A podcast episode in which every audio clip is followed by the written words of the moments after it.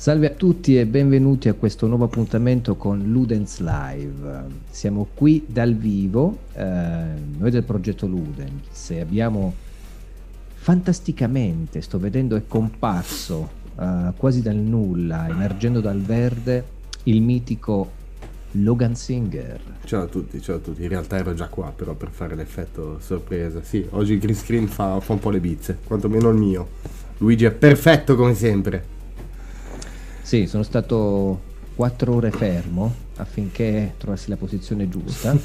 eh, per te è risultata 20 secondi soltanto di prova. Hai detto lui sei perfetto, ma io so quanto ho dovuto patire a livello di sciatica. Non Comunque, Secondo me sono gli occhiali da sole che hanno quel... Sì, quel vero, cosa, li ho tolti dall'ultima registrazione, sono ormai occhiali incarnati. Ed è passato uh, un po' di eh. tempo, visto che la barba mia nel frattempo è ricresciuta, quindi... È vero, l'ultima puntata c'è stata una ricrescita. Sì. Sì, sì, sì. Vabbè, comunque. Ben felice di essere poi... tornato me stesso.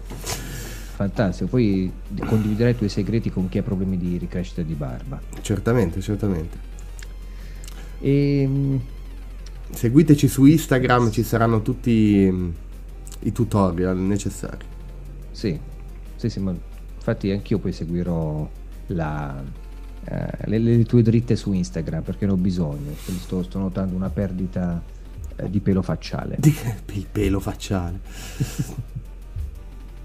uh, Ludens, siamo tornati dopo un po' diciamo, di silenzio per trattare, parlare di, di, argomenti che riguardano la cultura del videogioco a 360 gradi.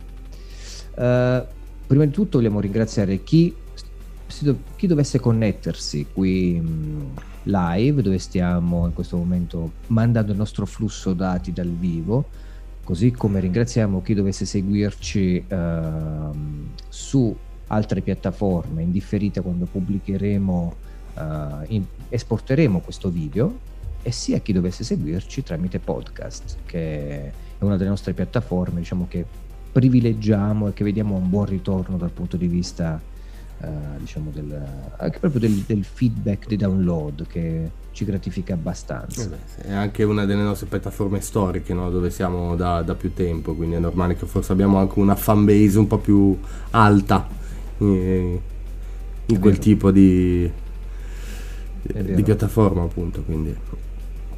E, ehm, è stato il podcast notato, tanto un po' per parlare di, di piattaforme di sharing, che è una delle, delle realtà che sono più incensate ultimamente come, chiamiamolo, diciamo, metodo di, di, condivisione, metodo di proposizione di propri contenuti attuali. Forse anche complice la faccenda Covid e tutto quanto, però il podcast in generale da, da nicchia che era ha cominciato un attimino a, a emergere, ma... Mm, sì, sì, io, io toglierei quell'attimino, direi proprio che ha preso piede in maniera forte, ma soprattutto riguardo la, la contemporaneità, cioè si fa tanto mentre si sta facendo altro. Sì, vero. Ti parlo di viaggiare, ti parlo di lavorare, ti parlo di, che ne so, anche stare davanti al computer, magari certo. navigare, e si ascoltano altre cose che se poi non interessi culturali, che se poi è di interesse culturale, le si mette in sottofondo, quindi è meglio avere un audio che un video. Quindi magari noi pensiamo molto anche in termini, eh, diciamo, acustici, audio, oltre che video, perché sappiamo che molti privilegiano questa dimensione. Tra l'altro molti di quelli che ci seguono, uh, soprattutto i patrons, apprezzano l'aspetto diciamo, dei podcast in generale eh, e i nostri contenuti vengono molte volte estratti dalla parte video e messi in, uh, diciamo, in formato audio perché vengono usufruiti in maniera indipendente, soprattutto su, su, quei canali. E, ehm, quindi un ringraziamento anche a chi mh, dovesse prestarci orecchio, eh, oltre che occhio. E, ehm, mh, mi chiedevi di, di, queste game culture talk, questi bla bla bla di Ludens. Uh, è difficile, pensavo, emergere con qualcosa che possa risultare di interesse e prendere il tempo dell'ascoltatore, di chi anche per caso o in maniera mirata si fa accalappiare da un titolo interessante e poi finisce sui lidi di un podcast come, come il nostro. È difficile perché oggi si parla di tutto, oggi eh, giri su qualsiasi tipo di sito e trovi tutti i tipi di notizie che coprono tutti i tipi di media. dal cinema, videogiochi, televisione, uh, ma se vogliamo, ecco un po' forse come ripetiamo sempre l'arte manca, c'è poco approfondimento su quello che si fa dal punto di vista artistico col videogioco, quindi festival di machinima, atto- um, attori della scena artistica che non vengono intervistati, parlo di, di creativi che propongono tantissimi contenuti interessanti ma non hanno diffusione su, come sappiamo su, sui canali della stampa generalista e quella specializzata nei videogiochi. No, ma il problema, questo... l'hai detto adesso, che cioè, specializzato ormai è diventato relativo, nel senso che questo, questi siti, questi tipi di siti sono in qualche modo forse anche costretti da quello che è diventato il sistema del, dell'online, del sopravvivere in rete, a quindi occuparsi di tutto. Perché sì. è il click che fa campare. E quindi più notizie copri, di più argomenti parli, di conseguenza meno approfonditamente ne parli, però più visite hai e più, più click fai. Sì, tra l'altro mi hai fatto pensare una cosa che potrebbe essere interessante da discutere. Sto seguendo una mm, giornalista indipendente che ha lavorato per IGN US sì. nel passato, che ehm, molto interessante ha portato avanti una, un lavoro diciamo di editing dal vivo perché lei fa l'editor di, diciamo, di contenuti legati alla, credo allo, allo, allo, al videogioco, quindi alla cultura del videogioco, all'ambito videoludico. Ed è interessante come eh, l'ho vista lavorare. Eh, una delle cose su cui, mentre lavorava su un testo, quindi lo stava revisionando, non un testo suo, ma un testo di qualcuno che gliel'ha sottoposto su quella piattaforma, sì. insisteva moltissimo sul, sul fatto di inserire, quando si riportano alcune notizie, le fonti. Eh, la fonte è importante perché eh, dà credibilità e, e, rende ovviamente molto più impersonale quello che si sta scrivendo, ma lo rende molto più oggettivo, quindi ha anche una forza, se vogliamo, mh, di documentazione che ha un carattere giornalistico più potente rispetto a quello, diciamo, al giornalismo legato alla personalità, alla soggettività, che dice qualcosa ma non la va a approfondire, molto non la va a citare apertamente mettendo le fonti agli autori.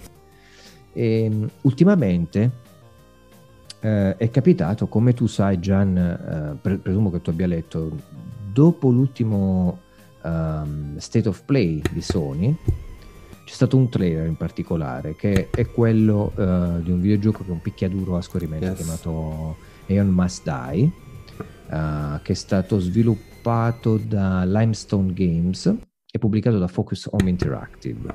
È successo che dopo la pubblicazione di questo trailer, che è stato uh, condiviso dalle piattaforme Sony, lo sviluppatore ha fatto uscire nella persona, credo, di qualcuno degli impiegati, un altro trailer uh, che è quello originale che avevano montato internamente loro, esatto. con una descrizione in basso in cui si accusava il CEO uh, eh, di, di Limestone Games che uh, niente, che gli sviluppatori insomma erano stati subissati da crunch da condizioni di, di lavoro inenarrabili. Sì, da, no, non, solo, non, solo, trailer e descrizione, diciamo, sotto questo trailer, è stata linkata anche una cartella Dropbox in cui all'interno era pieno di materiale, di, di prove, insomma, a sostegno di questa sì. teoria, con anche conversazioni, file,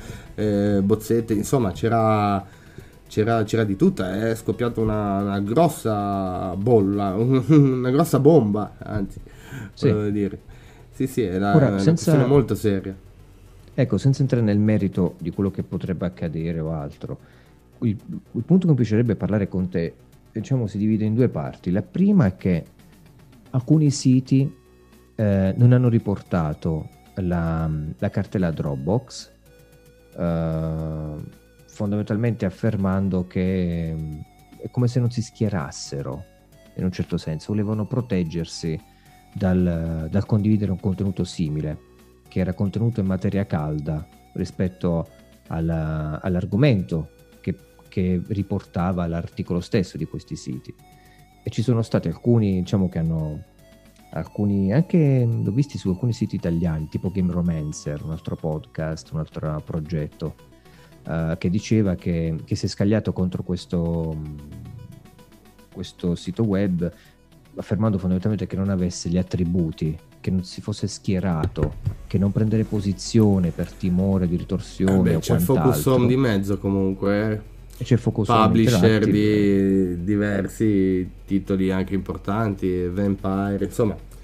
Sì, quindi temere fondamentalmente che poi non si ricevano più attenzioni da parte dei publisher. La morte del giornalismo.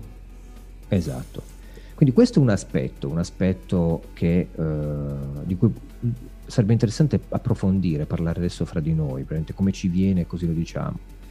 E il secondo aspetto, Gian, invece, è mm, come è cambiato il modo in cui rapportiamo eh, le, le, notizie che accadono rispetto professionalità, alle professionalità coinvolte nei videogiochi, nel mondo dello sviluppo, nel mondo poi della pubblicazione e quant'altro, ehm, rispetto al passato, in cui noi si giocava e basta, uscivano i prodotti, li provavamo per quello che, era, che erano e, e, li valutavamo per quello che sentivamo, secondo i nostri eh, criteri critici, eh, senza considerare adesso gli aspetti produttivi che sono interni all'industria. Io ti faccio questa domanda, magari partiamo da questo. Um, cosa cambia per te giocatore sapere che c'è uno sviluppo compromesso estremamente compromesso, estremamente tossico rispetto a un videogioco, quando poi lo devi giocare, quando poi riconosci che gli sforzi produttivi sono passati attraverso dei processi che sono stati denunciati dagli stessi eh, sviluppatori, di chi ha prodotto un determinato videogioco. Come ti toccano questi aspetti? E, e, e poi dove credi che può essere diversamente portato poi il videogioco quando è caratterizzato invece da una produzione sana e rispettosa del lavoratore? Secondo te cambierebbe qualcosa nel videogioco in sé? Cosa... Parlami un po' di, di come ti schieri, magari parlando anche del, della tua professionalità, perché tu conosci magari, tu sei, sei nel mondo del lavoro, sei nel mondo dell'impiegatizio, sei nel mondo sì, di chi sì. deve sottostare a degli ordini, del crunch, anche a delle eh, condizioni particolari. Rapportalo al videogioco anche questo, come giocavi un tempo, che coscienza hai adesso rispetto a quello che sai quando poi giochi e, e capisci cosa significa eh, soffrire per lavorare.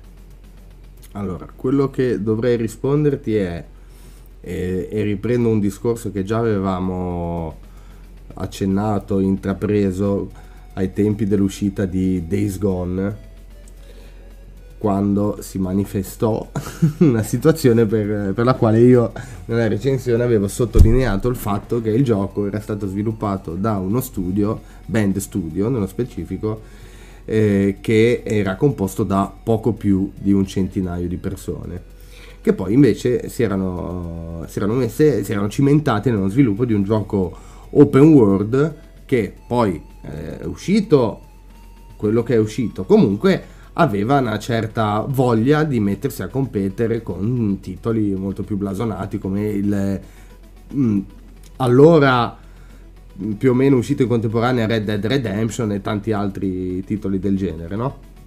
Ora, lì non miro l'argomento non era crunch o come veniva trattata la gente sul lavoro, era semplic- semplicemente il eh, numero effettivo di persone che si erano messe dietro al, allo sviluppo del gioco. No? E, ehm, io nella recensione avevo elogiato il fatto, diciamo, avevo evidenziato il fatto che un gruppo ristretto di persone erano comunque state in grado di mettere su un progetto decente, tutt'altro che eh, fallimentare, diciamo, ben riuscito, nonostante appunto le poche risorse non so economiche perché comunque stiamo parlando di un'esclusiva Sony quindi sicuramente qualche spicciolino dietro l'avranno avuto però sicuramente risorse umane perché eh, gruppo, poco più di 100 persone per fare un gioco di quella mole eh, insomma eh, era guardevole e, e, mi ricordo che tu ti ricordi che mi dicesti ma certo. Eh, sì, ok, va bene, ma chi se ne frega? A me interessa come viene fuori il, il prodotto, non in quanti, in, in come cioè, ci hanno lavorato. Ti dissi che in ambito critico, se esatto. tu vuoi fare il critico, eh, devi, non devi tenere di conto questi aspetti per valutare poi il videogioco. Se esatto. lo metti come postilla, sì, ma esatto. non per il fatto che apprezzo lo sforzo, anche se... perché allora eh, non ci stiamo più attestando sul videogioco. No, no, ma stiamo parlando, stiamo, su... stiamo, recensendo allora lo studio di sviluppo, quanto è stato bravo esatto. a pubblic- Esatto.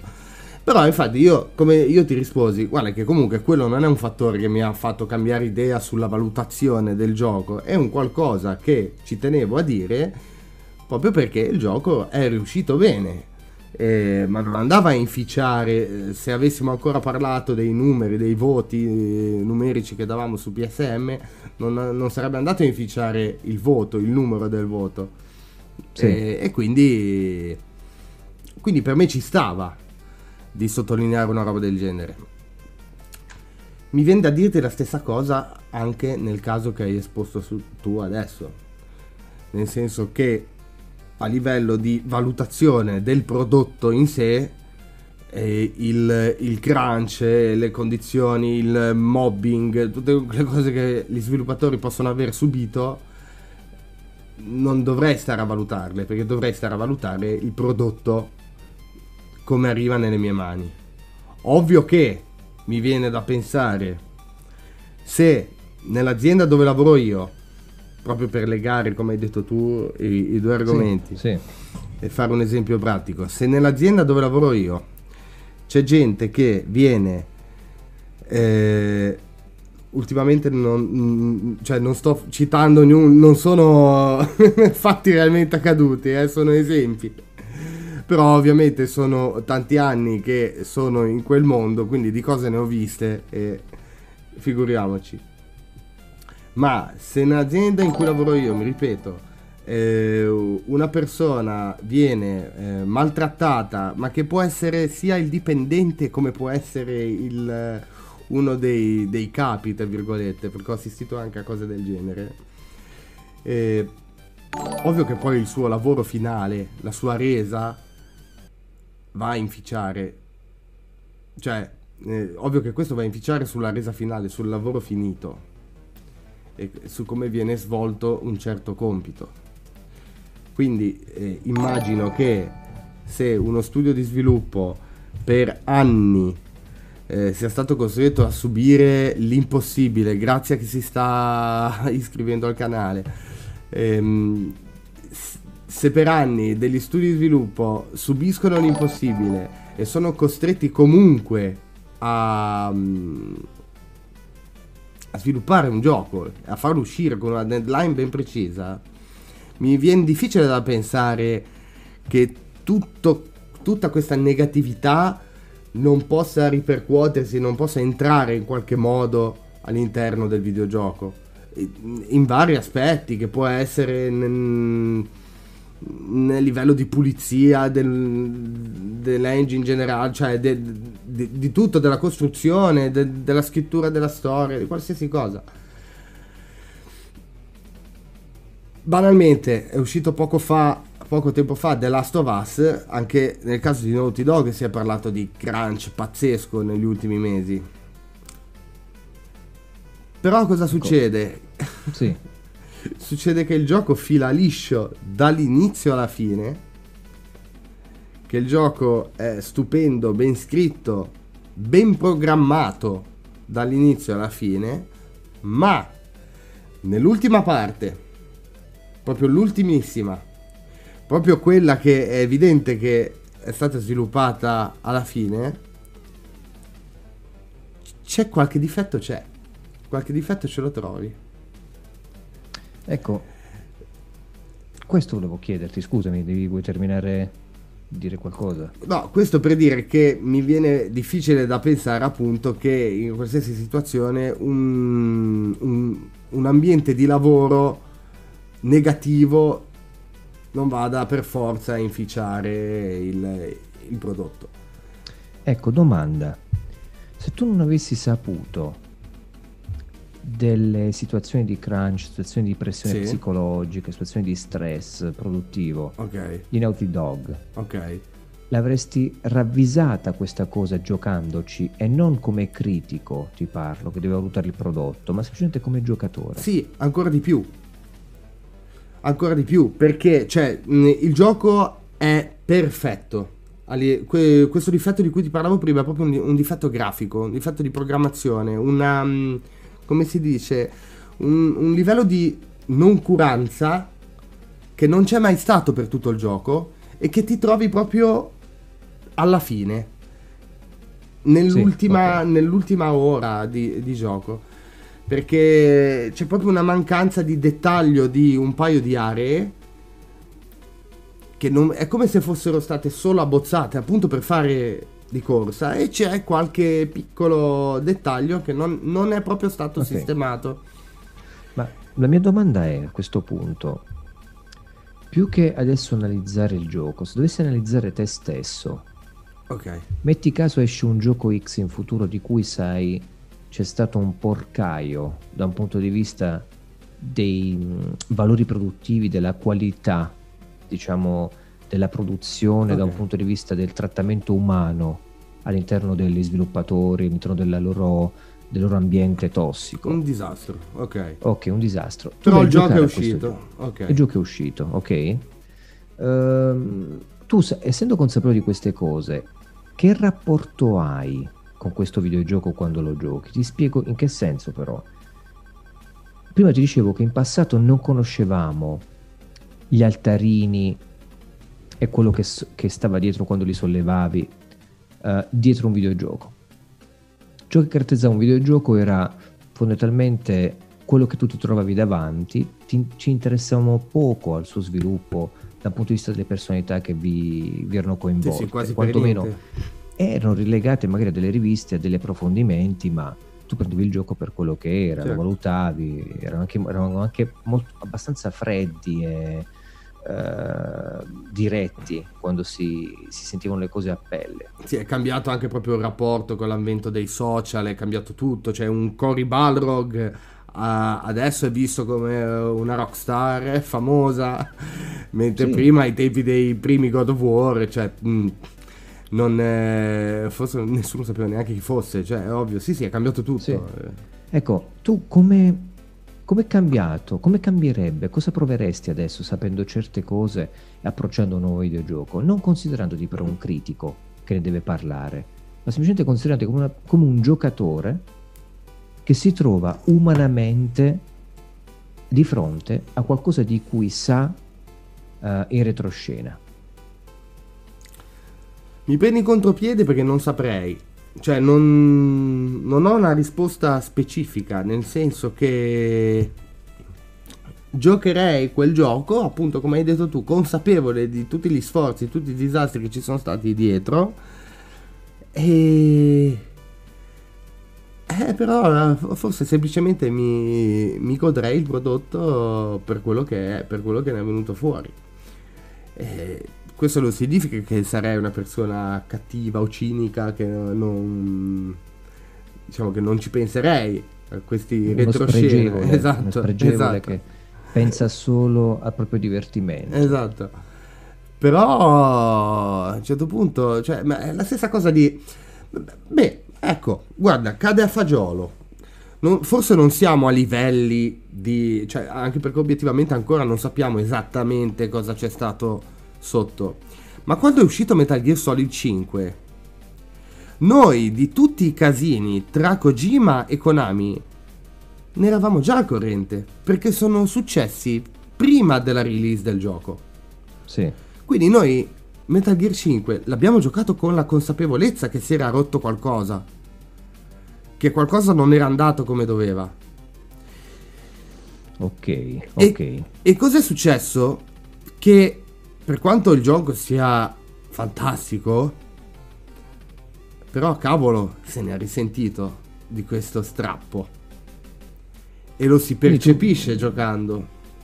Ok, quindi tu mi stai dicendo, mi stai rispondendo quindi a una domanda, alla domanda che ti ho fatto prima, indirettamente. Mi stai rispondendo dicendo, la domanda è, quindi un ambiente sano di sviluppo eh, muta ehm, le caratteristiche del prodotto finale. Quando si parla di un artefatto così tecnologico, così legato vera- veramente ad una, eh, certo. ad una spesa di valori tecnici, di conoscenza, informatici.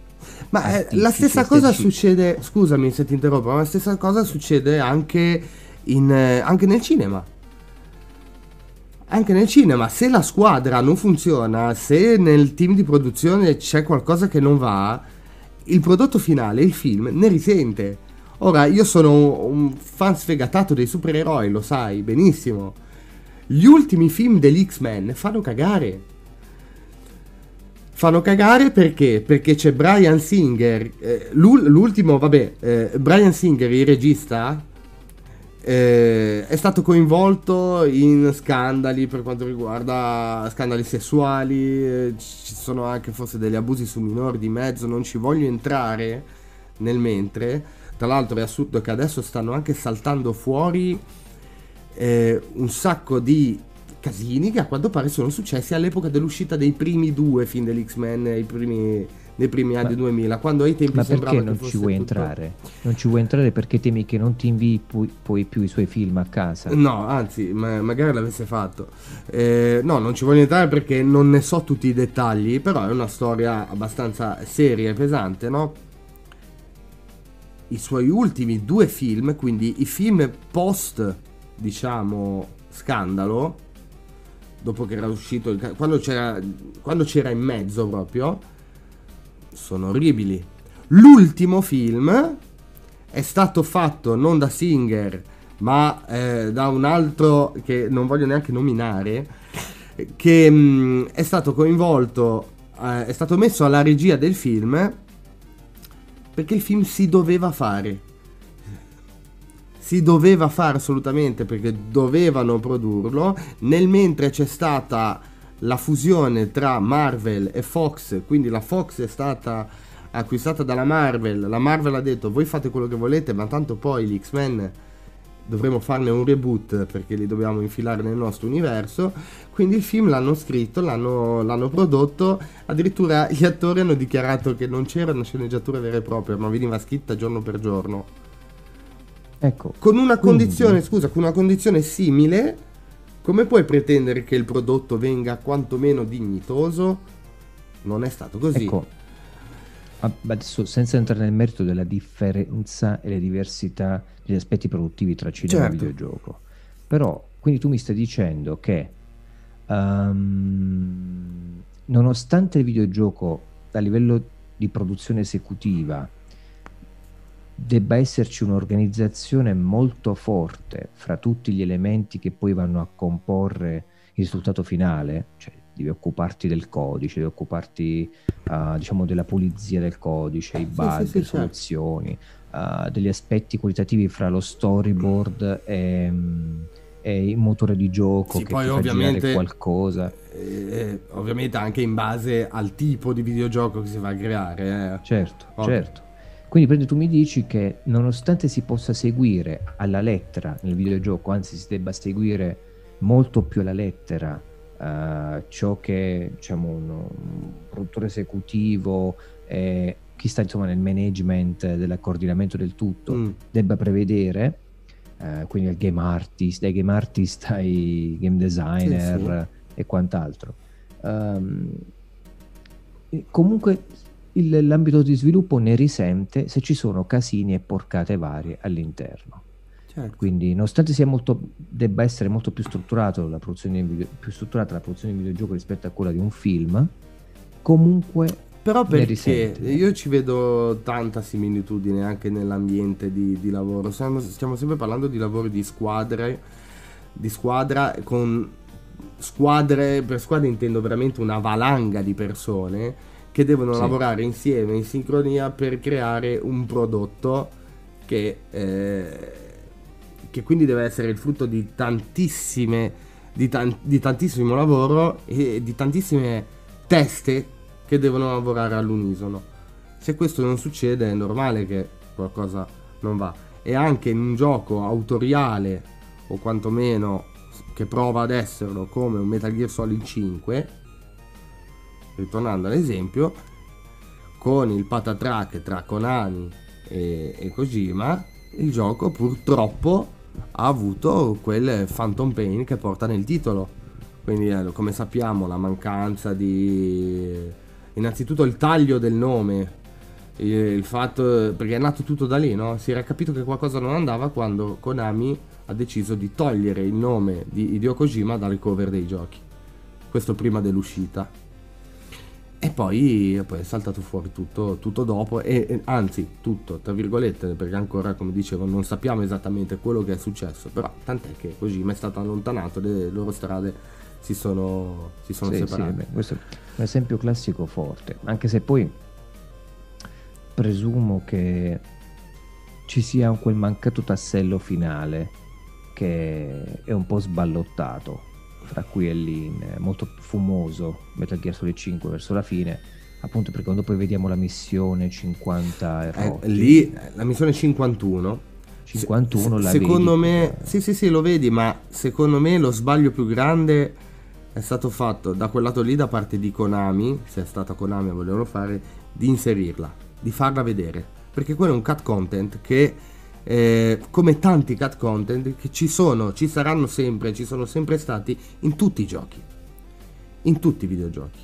Semplicemente faceva parte di una sezione finale aggiuntiva che avrebbe sì. dato qualcosa in più e chiuso un po' meglio la storia ma non sarebbe cambiato comunque molto, non sarebbe cambiato nulla, perché il gioco, sì, sì, infatti, finito prima... Kojima ha detto che era quello che doveva, doveva, finire così come è finito, non certo. con, quel cut content. Lo stesso Kojima ha detto che... Esatto. Ho letto alcune dichiarazioni. Però Gian, invece di, di focalizzarci, diciamo, tutto su adesso Metal Gear. Su no, vabbè, no, no, no, non volevo andare lì, però è un esempio che secondo sì, me rappresenta sì, molto bene quello di cui stiamo parlando adesso. No, e, mi interessava sapere molto dal punto di vista umano quanto è cambiato il nostro rapporto con il, con il videogioco, con un videogioco in particolare, quando sappiamo che quel videogioco è segnato da aspetti produttivi tossici, molto tossici, uh, irrispettosi, riguardosi per il lavoro impiegatizio, per le professionalità, per anche gli abusi, gli scandali, diciamo, interni che ci sono. Eh, allora, cosa dovremmo dire di tutti, praticamente tutti gli ultimi giochi Ubisoft? Sì, visto infatti, quello che è successo. Del, esatto. Parte del, la, la, la, l'azienda si è mossa poi allontanando certe figure, certo. lasciando certe dichiarazioni, certo, certo, uh, ma ne- nemmeno ci sta da entrare tanto nel merito sul perché si creano queste cose in ambiti così, uh, se vogliamo, uh, moderni e contemporanei. Il videogioco è una delle, secondo me, realtà che presumono ambienti di sviluppo dove i, i, gli elementi che ne fanno parte, che in qualche modo spiccano, diventano personaggi famosi, uh, possono manifestare diciamo, un ego molto molto forte, molto uh, pronunciato e anche diciamo, invadente nei confronti degli altri, uh, perché si, ci si ritiene all'interno di, di, di situazioni protette, perché queste cose non erano mai venute a galla le abbiamo viste nel cinema ultimamente, eh, nella musica ovviamente di scandali, tutto nel rock and roll, mm, vabbè, eh, fanno parte dell'ordine del giorno, comunque vengono utilizzate anche come uh, argomenti di traino per uh, uh, mettere in risalto alcuni progetti musicali, alcune band o personaggi. Nel videogioco questo è un fattore, fattore relativamente nuovo, noi non sapevamo chi fosse il compositore di Skyrim che aveva abusato di una certa sviluppatrice di videogiochi se questa non avesse scritto un post sul suo blog e quant'altro. Noi non avremmo saputo di quella presentatrice che giocava Super Smash Bros. e che ha abusato di un ragazzino che aveva quanto aveva al tempo? 14 anni forse. Sì, 12 anni, non mi ricordo, 13 14, anni. 14 forse lei 14, 20 qualcosa. 10 anni di più sì, al sì. tempo perché non, non, sarebbe venuto a galla. Come abbiamo detto nel precedente eh, talk, um, queste cose adesso sono venute a galla e sembrano che vadano in qualche modo a non solo a cambiare lo scenario su cui si presenta al mondo lo sviluppo del videogioco, di un videogioco o gli ambienti in cui il videogioco si manifesta, come le manifestazioni uh, diciamo di sport, di esport mm-hmm. e quant'altro, ma anche il nostro rapporto con un videogioco, cioè nel senso sapere qualcosa, ecco secondo te sapere qualcosa che sta dietro, quando poi vai a giocare, dovrebbe cambiare il tuo modo di considerare il videogioco, quel gioco in particolare, dovrebbe cambiare il modo tuo di sentirti dal punto di vista etico e morale come persona civile che va a interfacciarsi col prodotto di altri cristiani che magari sono stati abusati dal punto di vista professionale quando hanno prodotto quel videogioco. Quanto di- bisogna sentirsi coinvolti eh, interiormente, di coscienza, sapendo alcune cose. Era meglio prima quando non si sapeva nulla e si giocava e basta? Cosa... Mm, mi piacerebbe, pre- interrogo te, ti chiedo queste cose, ma ovviamente è rivolto un po' a tutti i videogiocatori, è quasi una, una domanda collettiva. No, poi voglio, voglio, sapere anche la tua più che altro, eh. Eh, io sto cercando di formulare degli, eh, delle risposte della mia coscienza. Però vabbè, mm, tu, tu, tu come ti... tu intanto... Io te l'ho detto, non, non, lo so, non lo so, perché forse tu dici era meglio quando non si sapevano queste cose. È una provocazione. Sì, sì, no, no, cioè, è però... giusto che queste cose si sappiano per la miseria che esatto, galla. Perché, esatto. Cioè, forse era meglio quando non si sapevano per i giocatori. E per la coscienza dei giocatori. E per la coscienza, cioè, esatto. E però è ovviamente molto meglio adesso per chi invece poverino le subisce queste cose che finalmente può in qualche modo farsi valere. E è una domanda molto difficile alla quale ti dico che non, non saprei come, come, rispondere perché se fosse saltato fuori che non so un... Eh, vado di nuovo sui soliti recenti titoli che ho giocato, quindi l'ultimo è The Last of Us. Se si fosse scoperto veramente che in Naughty Dog eh, c'erano dei figli di buona donna che trattavano i dipendenti come dei cani, come letteralmente dei Naughty Dog, eh, non avrei acquistato il gioco, non l'avrei giocato, ne dubito, ne dubito fortemente. Certo, una volta che su, è sul mercato dobbiamo consumare, cioè mm, mm. che fai? cioè, è dura, capisci anche dire... Cioè, sare- mi piacerebbe molto essere una persona molto forte da poter dire no, io per rispetto delle persone che ci hanno lavorato e come sono state trattate, io non voglio far arricchire chi vuole arricchirsi sulla schiena di questi qua però allo stesso tempo non lo so, stai facendo il bene di quelle persone boicottando l'acquisto del gioco oppure no? È, è una linea cioè è, è veramente sottilissima eh. sottile ma soprattutto difficile da stabilire perché noi non sappiamo esattamente poi chi, chi si arricchisce quanto bene fai o quanto esatto, male fai esatto, a supportare esatto.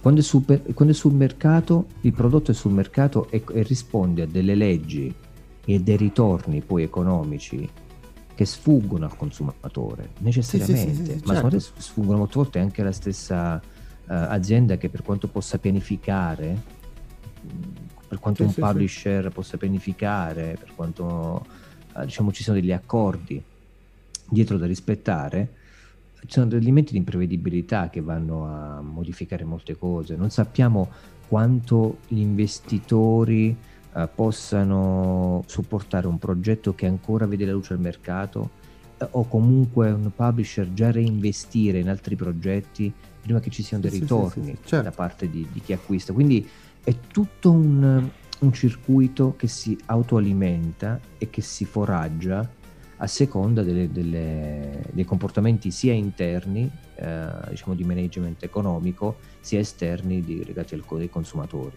Quindi da questo punto di vista io non, nemmeno ci penserei a, far, a darmi una risposta perché la mia, la mia, è proprio un focalizzarsi sulla coscienza individuale, cioè nel senso eh, se tu sapessi che un tuo amico lavora in una software house, un gruppo di amici, Mm. e quando il gioco esce ti dicono guarda Gian, eh, a noi ci hanno fatto questo, questo e quest'altro, uno schifo totale, adesso ne parliamo, lo diciamo a tutti solo, lo vediamo dappertutto, e cominciano a sciarare, a condividere dappertutto questo- questi abusi e quant'altro.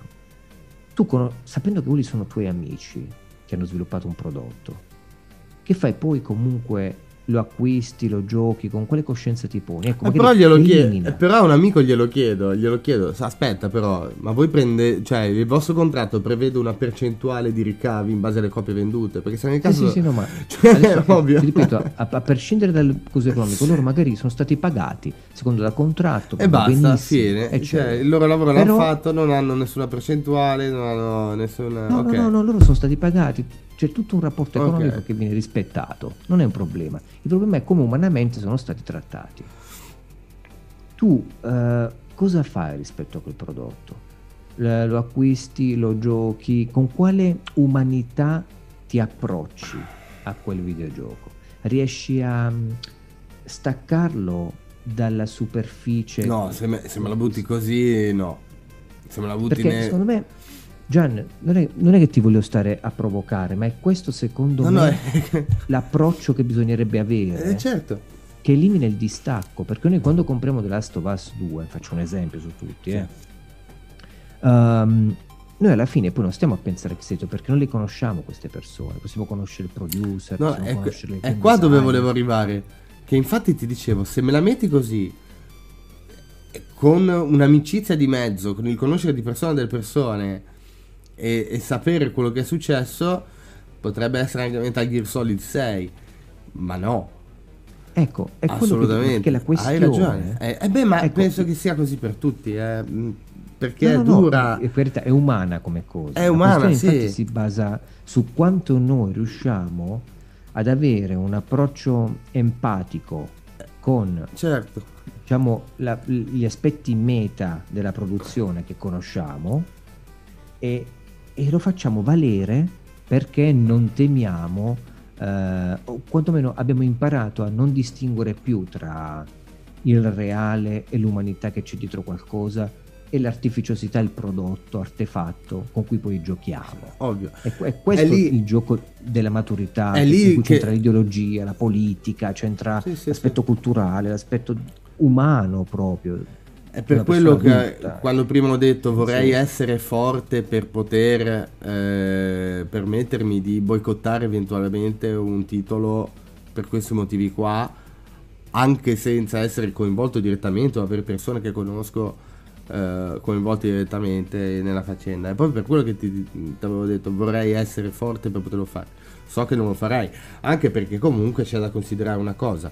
Allora, questo vorrebbe dire se noi ci ponessimo in testa che la cosa giusta da fare è quella di eh, eh, difendere le persone che lavorano dietro questi prodotti, che lo è per carità, è la cosa sacrosanta, ma allora dovremmo prima di fruire di ogni disco, libro, eh, film o videogioco informarci di tutti i dettagli del dietro le quinte, di come vengono, sono stati trattati Esatto. gli- tutte le persone che ci hanno lavorato sotto, poi eventualmente, una volta scoperto che si spera non ci sono delle magagne sotto ed è andato tutto liscio, allora acquistare e godere Esatto. del prodotto. Esatto. Non- Che si potrebbe standardizzare come analisi se ci fossero delle persone all'interno di questi ambienti di sviluppo.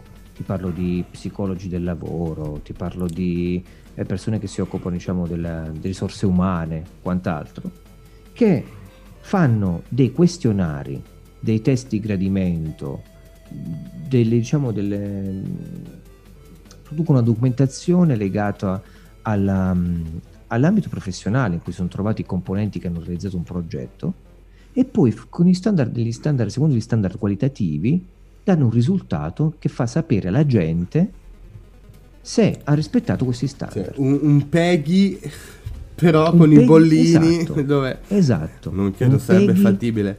Tu immaginati un'azienda, sviluppo. un'azienda quanto sì. può essere contenta di vedersi all'ultimo posto della, grada- della gradazione nella confezione del gioco. Per, ma perché vuol dire che, sì, che ha lavorato no. male all'interno. Okay. Vabbè, il, noi, noi, a casa mia, noi, noi seguiamo dei siti che monitorano i prodotti, gli standard qualitativi, l'etica per quanto riguarda anche lo sfruttamento delle risorse ambientali e quant'altro. Ci sono.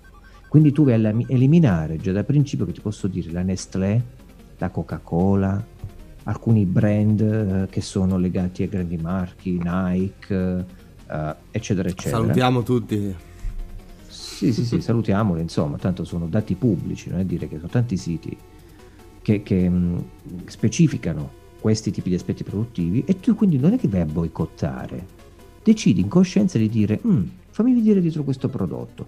Ah, aspetta però, la Ferrero sto sparando, no? Sì, sì, sì, è. Stata, è, stata, acquistata dalla Coca-Cola. Ok. Mm, sai cosa? Lasciamo perdere. L'acqua X, ah, c'è la Nestlé dietro. Ah, però la Nestlé ha fatto questo, questo e questo. Ah, ok, ok. Meno male che l'hanno specificato. Andiamo a, a prendere un'altra marca. Questo tipo di atteggiamento coscienzioso non è che deriva da chissà quale conoscenza che sta dietro, ma dei dati che sono pubblicati online, perché ci sono degli osservatori sì, sì, sì, che vanno a monitorare e a restituire dei dati. Secondo me si potrebbe farlo tranquillo con l'ambiente di sviluppo dei videogiochi, cioè degli indici in cui le software house hanno un ranking nelle classifiche in cui eh, parametri tipo crunch, abusi o che ti posso dire sottopagamenti e quant'altro raggiungono dei, dei livelli tipo di stelline, t- tipo delle, dei voti o delle comunicazioni da parte di chi si certifica su questi osservatori e rilascia eh, la propria esperienza dopo che è finito un contratto. Non lo so, non lo vedrei, cioè non riesco a immaginarmela applicata questa cosa, mi viene in mente, sai come le, le tagline o le citazioni, no? Mentre adesso esce il nuovo gioco e c'è scritto fantastico, incredibile e sotto multiplayer.it assolutamente trattati malissimo e sottopagati, cioè sulla sì. confezione. No, vabbè. No, no, no, vabbè. Ci no, vorrebbe, vabbè. ovvio. La confezione no, nel senso le confezioni presentano gli aspetti promozionali che il publisher decide di inserire o meno. Beh, sì, sì, sì, sì. Però è, è, il lavoro che devi fare tu come vorrebbe, consumatore coscienzioso. Ci, secondo dietro. me dovremmo... Mh, mm, ci vorrebbe direttamente un ente che si occupi di queste cose qui. Eh certo. Che vada tutto bene. Sì. Di modo da assicurare, da assicurare la qualità della vita sì. lavorativa di queste persone, appunto, un, un, mega sindacato degli sviluppatori di videogiochi. E basterebbe un po' di controllo, secondo me. Tutto qui. Eh, noi siamo consumatori e quindi il consumatore ha diversi gradi di coscienziosità quando va a consumare. E riguardo poi il videogioco, figurati, eh, non si è consumatori solo passivi, ma si è attivi. Eh, le comunità sono grandi, fantastiche, tremende che si creano attorno al videogioco.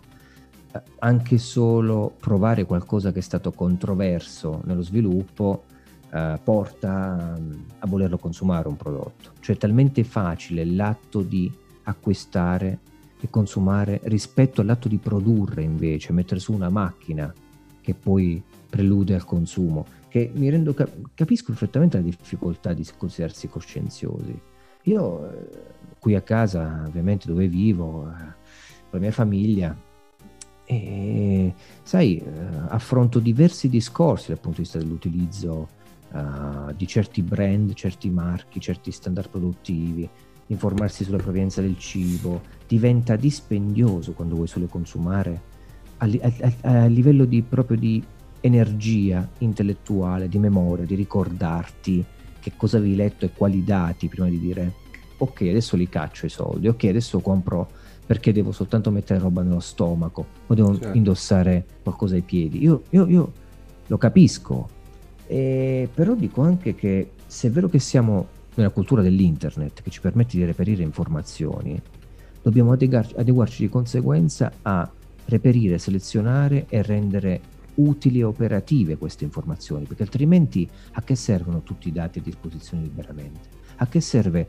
uno sviluppatore che mette tutto su Dropbox perché no, il suo no, proprio certo. di sviluppo come impiegato eh, è stato abusato da diversi punti di vista e, e lo va a sciarare, a, a condividere a livello planetario. Sì, sì, no, cioè, ma quello successo adesso non è fuori io, da ogni... Eh, io pago 11 euro. E si parla anche, non, non l'abbiamo Dropbox detto? al mese, scusami, pago 11,99 euro, metto la mia roba lì perché è una piattaforma di condivisione fantastica, no? Per dirti, ci, ci lavoriamo noi certo. su, su, su Dropbox. Io metto... Che vuol dire questo? Vuol dire che se tu la usi una cosa simile, uno strumento, eh, deve avere poi delle ripercussioni culturali in chi va a accedere certo. a ciò che mette a disposizione. Non abbiamo citato Questo il fatto che eh, pare ci sia stato anche una, um, un passaggio dell'IP da mano a mano sì. da parte appunto dei, degli sviluppatori verso il, il CEO di Focus Home forse addirittura stiamo parlando giusto? Eh, penso No, o no, del CEO del, sì, dello sviluppatore, no, il publisher, sì, anzi, publisher chiedo scusa, anzi Focusoma ha detto che indagherà e ha risposto. Sì, sì, sì. No, no, no eh, Gianni, to, abbiamo avuto Tommaso Romano noi. Uh, ragazzi. Queste pagine. Certo. Lui, eh, Anzi, vi invitiamo a ripescare il podcast perché ce l'abbiamo in versione podcast o anche in versione podcast audio, ma su YouTube l'intervista con questo ragazzo che abbiamo avuto modo di conoscere all'ultima Milan Games Week l'anno scorso e che ci ha raccontato una storia che ha del raccapricciante. Eh, lui è, un, è, uno sviluppatore, è un ragazzo molto giovane, uno sviluppatore che si è, si è, fatto da solo, ha deciso che voleva creare un videogioco, si è messo a studiare e, eh, diciamo, ha cominciato a imparare cosa voleva dire usare un motore grafico, eccetera, eccetera, e alla fine è riuscito a, a combinare qualcosa di, eh, di, molto carino, tra l'altro, diversi giochi, alcuni dei quali sono stati pubblicati anche su, su, su varie piattaforme, tra le quali Steam. Eh, ha trovato un editore, eccetera, eccetera, e, però la faccenda poi non è, eh, non è finita bene non anticipo nulla, andate a seguire. Comunque sì, hai fatto un esempio molto molto calzante. Sì, sì, sì. sì. sì certamente. Rubare l'IP eh, eh, dal da punto di vista editoriale e non riconoscere eh, le entrature del, della vendita di questo certo. gioco su Steam, che è ancora lì, è incredibile. Alla, allo sviluppatore che si è trovato a fornire il codice, a fornire eh, tutto quanto per l'accesso del gioco eh, era minorenne al tempo, sì. ovviamente quindi non, aveva delle, dei limiti dal punto di vista della sua operatività. E vabbè, io adesso devo risentirlo. Sì, sì, per, sì, dirti, per, dirti, che uh, c'è anche questo. Certo. Cioè, con, con, sapendo questo, con quale umanità vai a acquistare quel videogioco? Però ti faccio una domanda io adesso. Sì. E prendo un gioco che so che ti ha colpito. Se Dai. tu adesso nel 2020 scoprissi che eh, gli sviluppatori di Silent Hill 2 sì.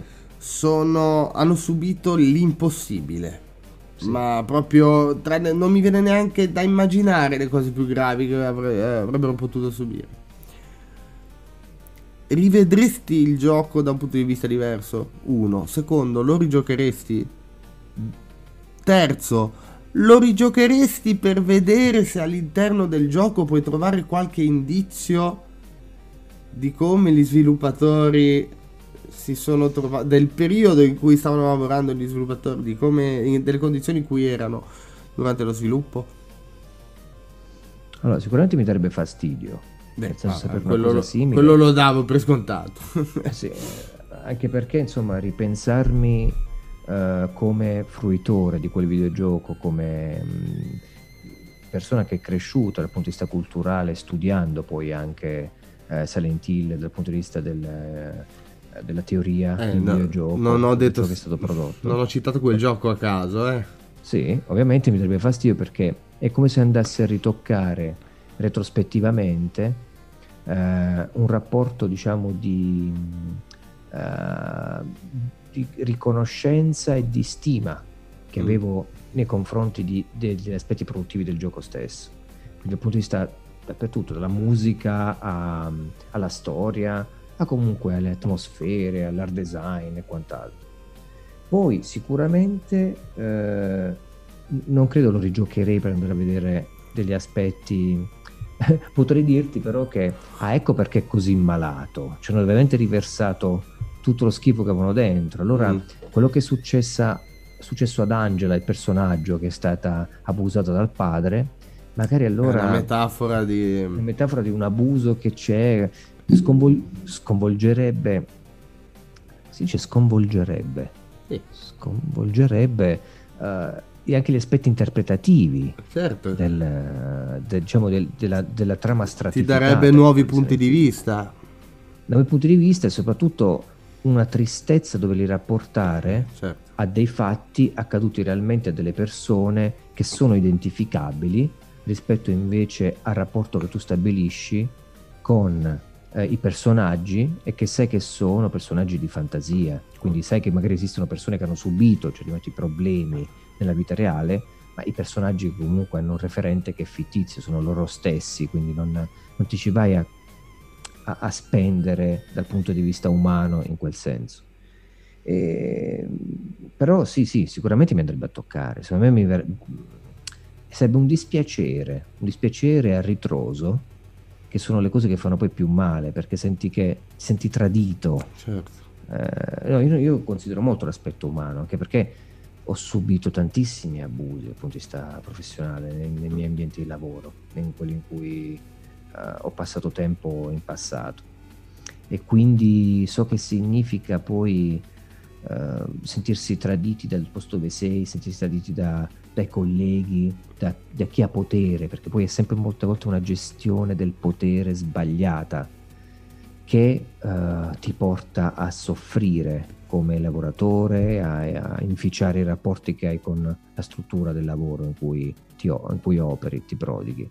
Quindi sì, mi spiacerebbe, mi spiacerebbe tantissimo. Non, non, non riuscirei a rivederlo più come una, una condizione di libertà artistica, quel videogioco, ma la, lo vedrei come un, un frutto di un compromesso che ha dato vita a un'opera d'arte, ma basato su Ecco, se mi, st- se mi, stai chiedendo, Luigi, poi che cosa faresti? Faresti, banneresti dalla tua video, videoludoteca uh, quel videogioco? Uh, lo cancelleresti? Faresti, io ti direi sì, cioè direi, ok, okay grazie per quello che mi ha dato, eh, lo prendo come eh, art- artefatto artistico a sé stante, prodotto compiuto, però non lo giocherei più, cioè non, nemmeno lo consiglierei da giocare a delle persone sapendo quello che c'è.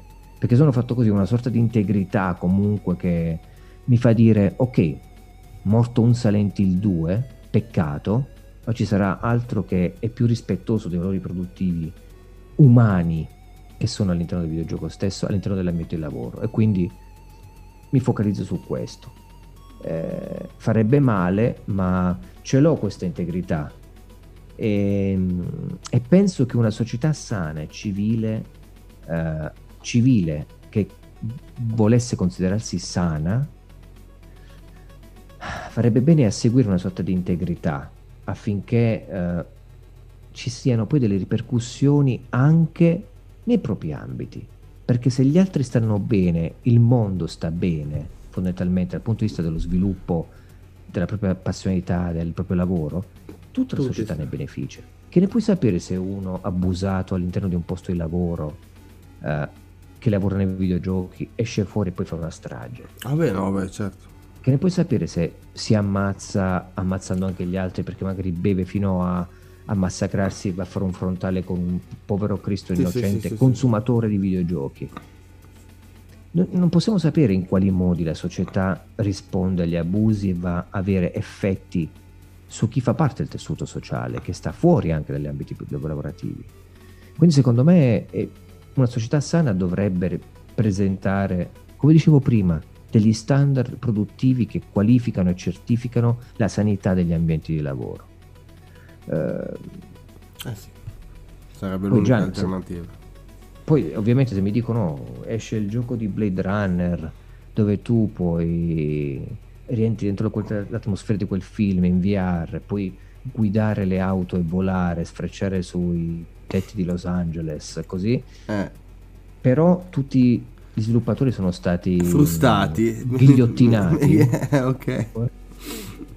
Farei difficoltà a quantomeno a non, a, a non sentire la pioggia che cade su di me Eh, in 10 vedi. Vedi, vedi. Però ti dico sì che è giusto che, sco- che se ne parli di queste cose. Cioè, certo, certo. si- ci, devono essere, ci devono essere osservatori qualificati e certificati che vanno a, a definire Sì, sì, ma eh, no, in tutti gli ambiti, eh, gli ambiti, non solo in quello videoludico comunque. I controlli, i certo. controlli, che poi è una, è una cosa che in Italia purtroppo manca tantissimo. Eh, tu che sì. sei di Genova, hai vissuto adesso da vicino Sì, ah, la distruzione e la ricostruzione di qualcosa che è diventato un simbolo importante. Controlli.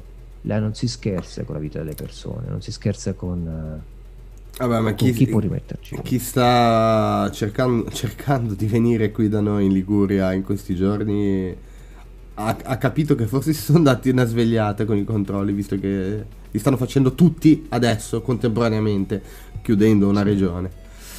Ma questa è un'altra storia. Va bene. E a quanti minuti siamo di registrazione? Siamo esattamente a un'ora e sei. Guarda, ti potrei fare l'ultima domanda che ti ho fatto prima Mm. e, e poi magari chiudere qua, cioè il fatto che un sito Sì. non voglia linkare eh, i documenti pubblici scottanti di un impiegato di una software house che è stato abusato e che vuole mettere tutto alla berlina, Sì. Eh, che vuole mettere la- il proprio studio di sviluppo, i potenti, chi aveva potere lì alla, alla berlina, alla merce di tutti. Il fatto che questo sito, per timore di ripercussioni, di- non lo linka questa cosa qui, di ripercussioni dal punto di vista diciamo professionale, cioè non ricevere più codici. È eh, sbagliatissimo. Io lo trovo sbagliatissimo perché se sei un sito di informazione, se ti definisci Sì. stampa, se ti definisci giornalista, Sì, devi farlo. Devi farlo per dovere. È molto più giusto che mi dai una notizia completa con tanto di link a, a questa cavolo di cartella Dropbox piuttosto che mm, mi, mi pubblichi la notizia che la streamer tizia fa vedere le tette su Twitch alla sera alle 11. Sì, stiamo parlando, stiamo parlando di Every Eye Sì, e di altri gruppi. Stiamo parlando dei, Eh. dei grossi siti italiani che, come dicevamo, campano su tutto. Ma per quanto riguarda, appunto, se si vuole fare informazione, è giusto che la notizia venga data eh, in toto. Banalmente, ci sono alcuni eh, siti eh, indipendenti un po' più piccoli che invece l'hanno riportata come la, la- la cosa della, della cartella. Magari forse anche non linkando. Ma io ho letto dei siti, eh, non chiedermi i nomi perché ne ho letti un bel po' per vedere un po' appunto chi aggiungeva qualcosa e chi no. Ho- ho letto Sì. di alcuni che neanche citavano questa cosa della cartella Dropbox. Altri che Guarda. invece ne hanno parlato e altri che addirittura hanno messo i link stessi. Quindi c'è. Voglio dire. Sì, sto- C'è questo intervento di Game Romance, il podcast vi- vi- videoludicamente scorretto, che, Sì, sì, che di cui salutiamoli. Che... sì, ci seguiamo a vicenda, amici. tra l'altro ci hanno invitato più volte, hanno invitato più volte me come Ludens. Ah, lei specificano, mi hanno invitato te, non hanno invitato me. E questo Sì. dico a voi. Sì, sì, sì, hanno invitato me perché sono quello che, che porta gli Giustamente. occhiali. E, È vero. e non so se hai letto Mm. quello che hanno pubblicato in merito. Sì, sì, sì, sì, sì, ma giustamente, Ok.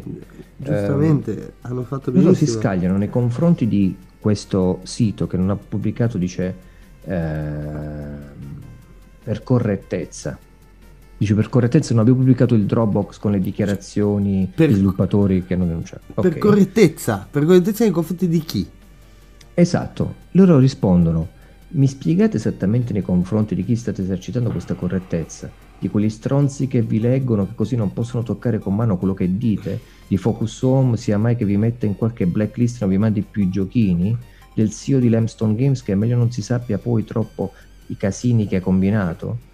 Uh, dice non che il resto della Game Critic ci stia facendo una bellissima figura, ma come al solito non si riescono a tirare fuori le palle manco per sbaglio. Al massimo ci si lancia i pantaloni e ci smette a 90. Va bene attenti che la chiappa sia ben depilata e l'hanno sbiancata, non è che si offenda qualcuno.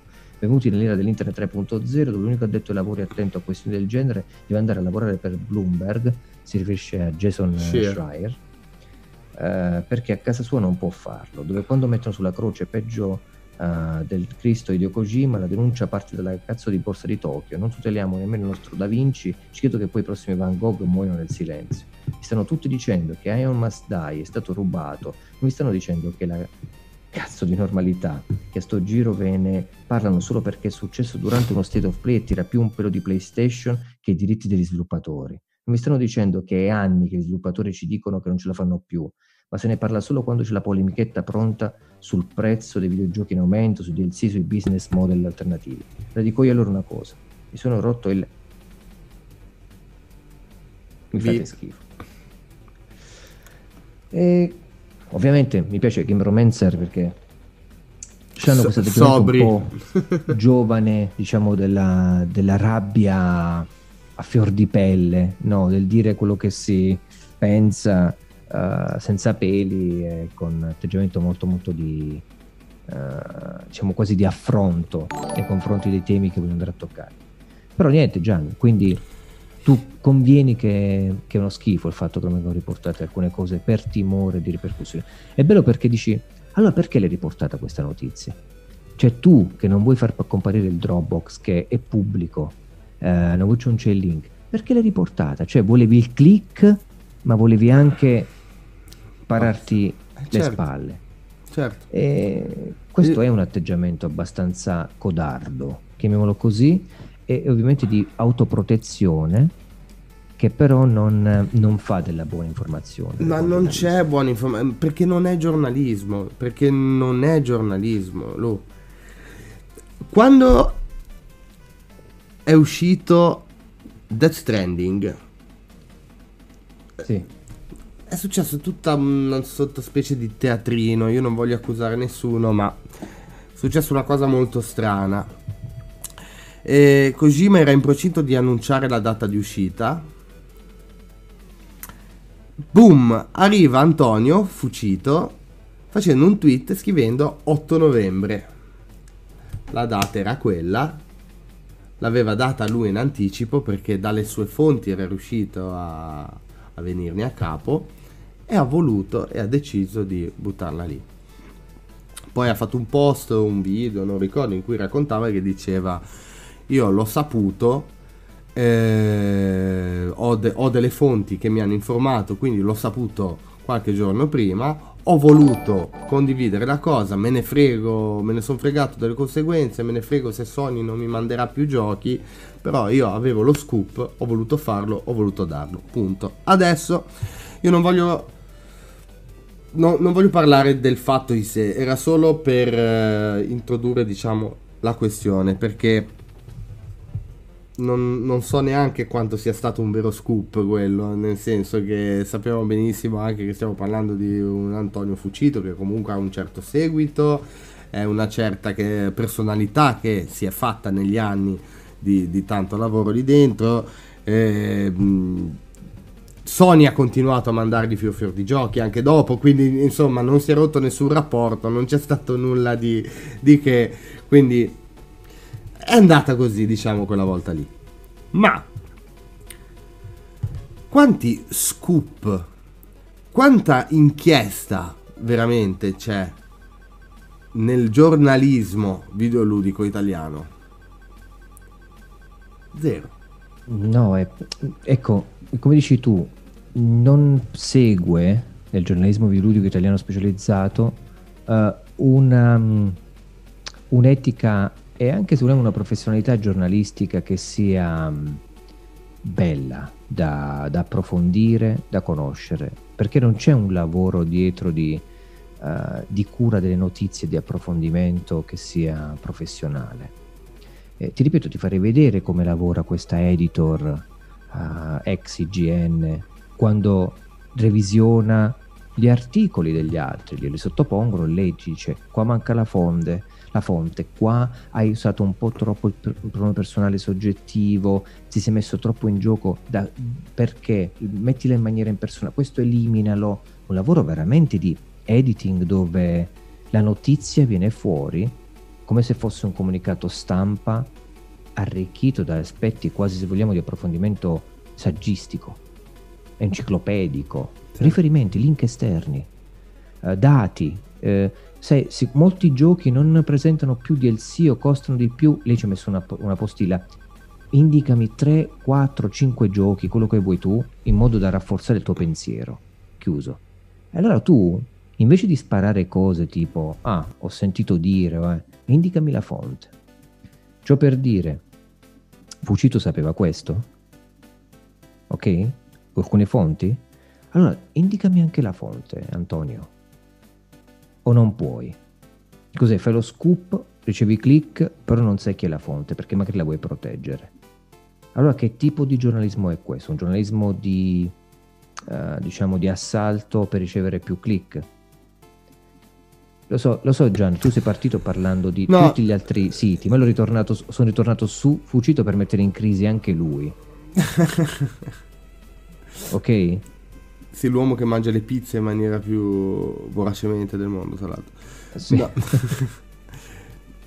sì, il mio discorso non era quello, perché io da un lato capisco che lui... Se, allora, se è vero, poi eh, sono curioso di parlarci di persona la prossima volta per chiedergli e parlare un po' di sta faccenda, perché l'ultima volta abbiamo potuto farlo. Perché non era ancora successo, se non sbaglio, o sì, no, non ricordo. E io capisco se lui ha una fonte che può essere una persona vicino a Sony, che può essere... Se di, se di scoop si tratta, eh, vada bene.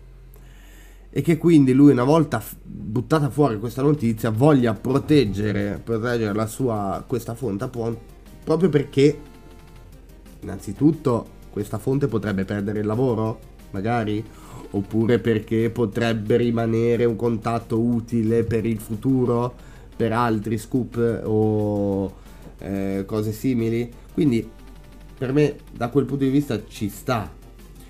Ma se, ripeto, se quello davvero era uno scoop, ha fatto bene a buttarlo fuori.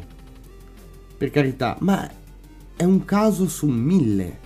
Perché se no tutto il resto è zero nel giornalismo videoludico italiano. Quando c'è uno speciale, quando c'è un uh, mega super anteprima esclusiva, la mega super anteprima esclusiva intanto esce in contemporanea anche su altri siti mondiali. Ma perché? Sì, sì, sì. Certo. Perché la mega super anteprima esclusiva è perché te l'ha organizzata il publisher, perché ti ha chiamato, perché ti ha detto cosa devi dire, ti ha fatto vedere quello che voleva farti vedere, ti ha fatto giocare quello che voleva farti giocare e tu scrivi paro paro quello che ti ha detto lui. Non è un'anteprima, non, è, non c'è inchiesta, non c'è nulla, anche le interviste. Le interviste a tale sviluppatore. In, è molto difficile che un grosso portale, che tra l'altro banalmente dovrebbero essere quelli che hanno più possibilità di accedere a un certo livello, no? di, avere, di poter parlare con un certo tipo di persone. È molto difficile che si mettano dietro, andare a cercare la persona specifica per andare a fare un'intervistina, per fare questo, per fare quello. E, è, può venire molto di più dagli indipendenti. Una cosa simile, l'indipendente prende e dice io mi vado a cercare questa persona qui perché voglio approfondire. È successo di recente con eh, la sviluppatrice di Freud's Bones, gioco che è uscito su Kickstarter, la ragazza Axel Fox, saluto perché ci siamo anche sentiti in questi giorni. Eh, lei eh, giustamente è, fatta, è riuscita a farsi un'impeccabile campagna pubblicitaria tutta da sola, parlo in senso positivo, ma quando ha iniziato, adesso ne parla chiunque, ma i primi che l'hanno chiamata per intervistarla non sono stati grandi portali, sono stati gli indipendenti, multiplayer, Every Eye, Spazio Games, sono tutti arrivati per ultimi, dopo, quando il, il grande ok? Quando la grande. quando la, la popolarità, la risonanza. la risonanza. è arrivata dagli certo. indipendenti. Ti chiudo, chiudo, con una cosa: quando noi eravamo su PSM. A me è una cosa che piaceva tantissimo fare, a me e a te, perché me lo ricordo perché eravamo noi due che andavamo in giro a intervistare gente, a cercare di fare cose un po' più Ehm, sì, quello sì, esclusive che si trovavano quelli che cercavano di mettere, eravamo quelli che cercavano di mettere a contatto l'industria dello sviluppo con i lettori. Esatto. Che è quello che dovrebbe fare un, uh, un giornalista videoludico. Io sono andato a contattare in maniera in privato e poi l'ho intervistato su PSM Airam Ha, si fa chiamare così, Airam, che saluto perché ogni tanto ci segue, che era quel famoso sviluppatore che in maniera molto amatoriale voleva rifare un remake del primo Metal Gear Solid. Il remake in questione si chiamava Shadow Moses. Ai tempi nessuno l'aveva cagato di striscio. Nessuno. Della sua esistenza sapevano solo i fan di Metal Gear. Succedeva cosa? Che magari su Twitter lui mandava un tweet con un video, un video demo, aveva un po' di risonanza nei, tra i siti di fan andava un po' più su in tendenza, allora magari la news arrivava. Guardate, eh, Tizio sta facendo, sta provando a fare un cosa, come succede adesso quando qualcuno in maniera amatoriale si, si ributta in questi progetti. Tizio stava provando a fare un remake di Metal Gear. Ecco il video, pum, finito lì. No, chi sei? Perché? Quando, come il tuo progetto sta avendo un successo assurdo sì, sì, no, nella, Gian nel fandom perché sono andato a intervistare una band musicale che ha composto la colonna sonora di eh, Steam, Steam World. World. East. Sto parlando degli Steam Power Giraffe, che tra l'altro ero già un gran loro fan. PSM mi ha permesso anche di avvicinarmi, allora è stato bellissimo oltretutto. In cui poi, tra l'altro, nell'intervista abbiamo parlato di musica quasi, non di videogiochi. Sì, più sì, che altro. Sì, cioè, un, un, quarto eh, è il videogioco, Gianni. il resto è musica. Cioè, questo non esiste, non esiste. Chi lavora all'interno di questi siti molte volte fa dei lavori eh, molto indirizzati, alla pubblicità. molto guidati, molto diciamo formalizzati. Quindi non, non, possiamo pretendere un approfondimento. Essere giornalisti bisogna avere gli attributi, bisogna avere capacità di conoscenza, di usare le piattaforme, i contatti, le reti, saper usare i link, le citazioni, eh, confrontarsi e, e, metterci, diciamo, eh, qualcosa che non segua delle linee prefissate secondo l'aspetto promozionale della notizia. Certo. E una, una cosa, poi davvero, se vuoi chiudere, ti faccio chiudere però ci tenevo a dire, questo, quello che ho detto non è un attacco a quelli che lavorano in questo settore, io conosco un sacco di gente che lavora per questi siti certo, anche, certo, certo. che sono delle grandissime persone che tra l'altro sì. potrebbero e fanno, fanno anche tanto, è il sistema che è sbagliato, è proprio il sistema di base. Eh, perciò ti dicevo, quando ti dicevo, restiamo indipendenti. È, è l'unico modo fondamentalmente per certo. far arrivare a qualcuno una voce, certo. una voce che, che poi possa ristrutturare magari il pensiero culturale però se, se, ci basiamo soltanto su questo tipo di, di, intendimento culturale dei portali specializzati, si rimane ovviamente sì, a volte con l'approfondimento, a volte si va, ma è visto come un caso eccezionale, ma non si imposta il pensiero di qualcuno che è appassionato e che magari dovrebbe lavorare anche contro la propria passione a volte per poter maturare e crescere. Mm. E, però, Gian, facciamo quello che possiamo ci Ma proviamo. detto questo, ci siamo allungati molto come più del previsto. Queste co- talk di solito durano un'oretta, questo durerà qualcosa di più. E vabbè, dai, poi c'è la micro pausa estiva, quindi ci sta. Ci può stare. E un piccolo, grande ringraziamento, prima di tutto, ai nostri patrons. Vero. Uh, chi segue il progetto Ludens, chi uh, versa mensilmente uh, per uh, sostenere uh, la nostra progettualità e i nostri contenuti. È qualcosa di grandissimo e fondamentale per noi. ci ha permesso di ammortizzare diversi tipi di spese, dalle luci che stiamo utilizzando a, a, a, diciamo, gli splitter. Io ultimamente ho comprato delle cose per andare online uh, con una PS2, con una Xbox 360, uh, con una PS3. Sono spese tra l'altro ancora mi rimborso Gian dal piccolo budget di Ludens, lo farò. No, però è meglio, essendo indipendenti è bello di condividere anche queste cose perché sono discorsi interni che però aiutano a capire quanto è importante il sostegno uh, dei nostri donatori. E, grazie mille a voi come, come prima uh, parte, diciamo, importante del progetto perché siete quelli che credono uh, davvero e non consumano soltanto, ma ricambiano con qualcosa, piccolo o grande che sia. Per noi ha tutto un valore importante comunque. Importantissimo. E, um, un ringraziamento a chi ci ascolterà, a chi vorrà lasciare un feedback a quello di cui abbiamo discusso in maniera molto estemporanea adesso. E Giovanni, io faccio un ringraziamento a te, è bello che si facciano questi progetti perché nonostante diciamo, tuo, la tua vita, quello che fai, riesci sempre a trovare il tempo per fare dei lavori di post produzione fantastici.